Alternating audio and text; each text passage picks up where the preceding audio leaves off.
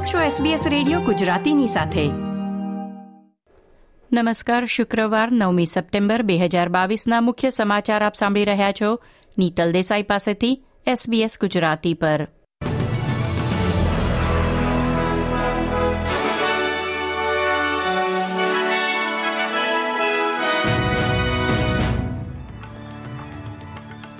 આજના મુખ્ય સમાચાર, રાણી એલિઝાબેથનું છન્નું વર્ષની વયે અવસાન થયું. ચાર્લ્સ હવે યુનાઇટેડ કિંગડમ અને ઓસ્ટ્રેલિયા સહિત ચૌદ ક્ષેત્રના રાજા બનશે. ઓસ્ટ્રેલિયામાં આજથી નવા કોવિડ નિયમ લાગુ થશે.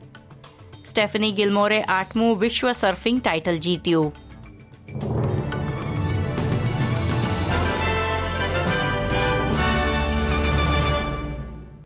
બ્રિટનમાં સૌથી લાંબો સમય શાસન કરનાર રાણી એલિઝાબેથનું અવસાન થયું છે. સિત્તેર વર્ષ સુધી બ્રિટન પર શાસન કરનાર રાણીનું સ્કોટલેન્ડના બાલમોરલમાં અવસાન થયું. તેઓ છન્નું વર્ષના હતા.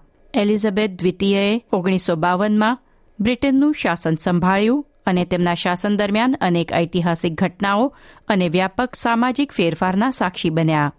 તેમના નિધન પછી હવે તેમના સ્થાને તેમના પુત્ર બ્રિટનના અને ચૌદ રાષ્ટ્રમંડળ પ્રદેશોના રાજા બનશે, જેમાં ઓસ્ટ્રેલિયાનો પણ સમાવેશ છે.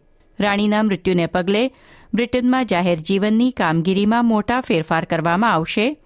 સરકારી ઇમારતો પર રાષ્ટ્રધ્વજ અડધી કાઠીએ ફરકાવવામાં આવશે અને દસ દિવસના રાષ્ટ્રીય શોકની જાહેરાત કરવામાં આવી છે.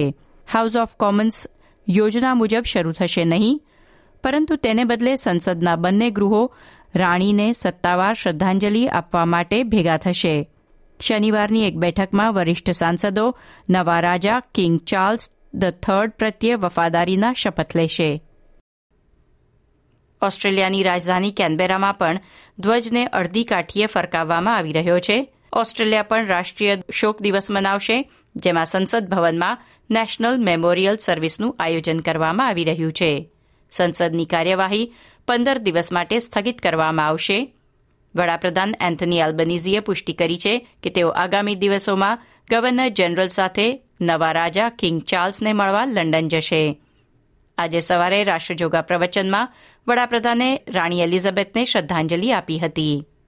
વિપક્ષ નેતા પીટર ડટને કહ્યું છે કે તેમના જેવા કર્તવ્યનિષ્ઠ અને પ્રતિષ્ઠિત નેતા મળવા મુશ્કેલ છે.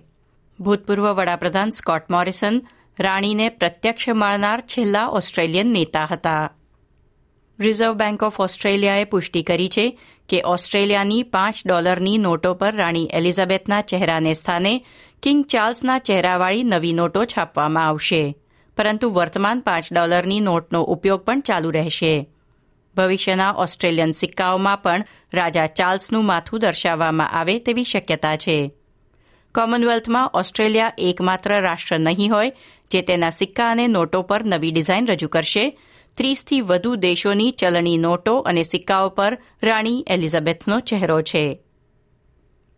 અન્ય સમાચારોમાં ઓસ્ટ્રેલિયામાં કુશળ કાર્યકરોની અછતને પહોંચી વળવા આંતરરાષ્ટ્રીય વિદ્યાર્થીઓના વિઝા અભ્યાસ પૂરો કર્યા પછી આપમેળે લંબાવવામાં આવે એવી અપીલ દેશની અનેક યુનિવર્સિટીઓ અને ઓસ્ટ્રેલિયાના લોર્ડ મેયરો દ્વારા કરવામાં આવી છે. ઓસ્ટ્રેલિયાની ટોચની આઠ યુનિવર્સિટીઓ અને council of capital city lord મેયર્સનું કહેવું છે કે આંતરરાષ્ટ્રીય સ્નાતકોને વધુ બે વર્ષ ઓસ્ટ્રેલિયામાં રહેવાની મંજૂરી મળવી જોઈએ. આંતરરાષ્ટ્રીય વિદ્યાર્થીઓ હાલમાં અભ્યાસ પછીના બે, ત્રણ કે ચાર વર્ષના વર્ક વિઝા મેળવી શકે છે, પરંતુ તેમનો કોર્સ કે ડિગ્રી વિઝા માટે માન્યતા પ્રાપ્ત હોય તે પ્રમાણેનો સમયગાળો ફાળવવામાં આવે છે.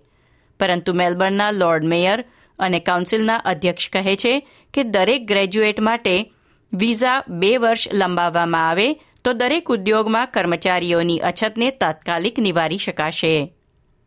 આજથી અમલમાં આવેલા નવા નિયમો હેઠળ ઓસ્ટ્રેલિયા આવતી આંતરરાષ્ટ્રીય ફ્લાઇટ્સ પર હવે ફેસ માસ્ક ફરજિયાત નથી.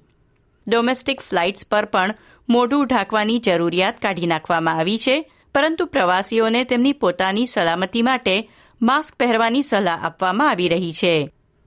બીજો મોટો ફેરફાર આજે શુક્રવાર નવમી સપ્ટેમ્બરે અમલમાં આવેલા નિયમ પ્રમાણે કોવિડ નાઇન્ટીનના લક્ષણો નહીં ધરાવતા ચેપગ્રસ્ત લોકો માટે આઇસોલેશનનો સમય પાંચ દિવસ સુધી ઘટાડી દેવામાં આવ્યો છે.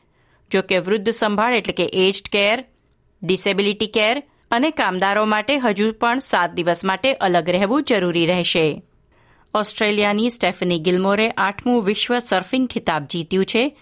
તે ઇતિહાસની સૌથી સફળ મહિલા ચેમ્પિયન બની છે. સાત ટાઇટલ સાથે તેઓ અન્ય ઓસ્ટ્રેલિયન સર્ફર લેન બીચલી સાથે ટાઈ પર હતા. પરંતુ હવાયન કેરિસા મૂરને બે સ્પર્ધામાં હરાવ્યા બાદ ગિલમોર ટોચ પર પહોંચી છે. આ સાથે આજના સમાચાર સમાપ્ત થયા. આ પ્રકારની વધુ માહિતી મેળવવા માંગો છો? અમને સાંભળી શકશો Apple podcast Google podcast Spotify કે જ્યાં પણ તમે તમારા પોડકાસ્ટ મેળવતા હોવ.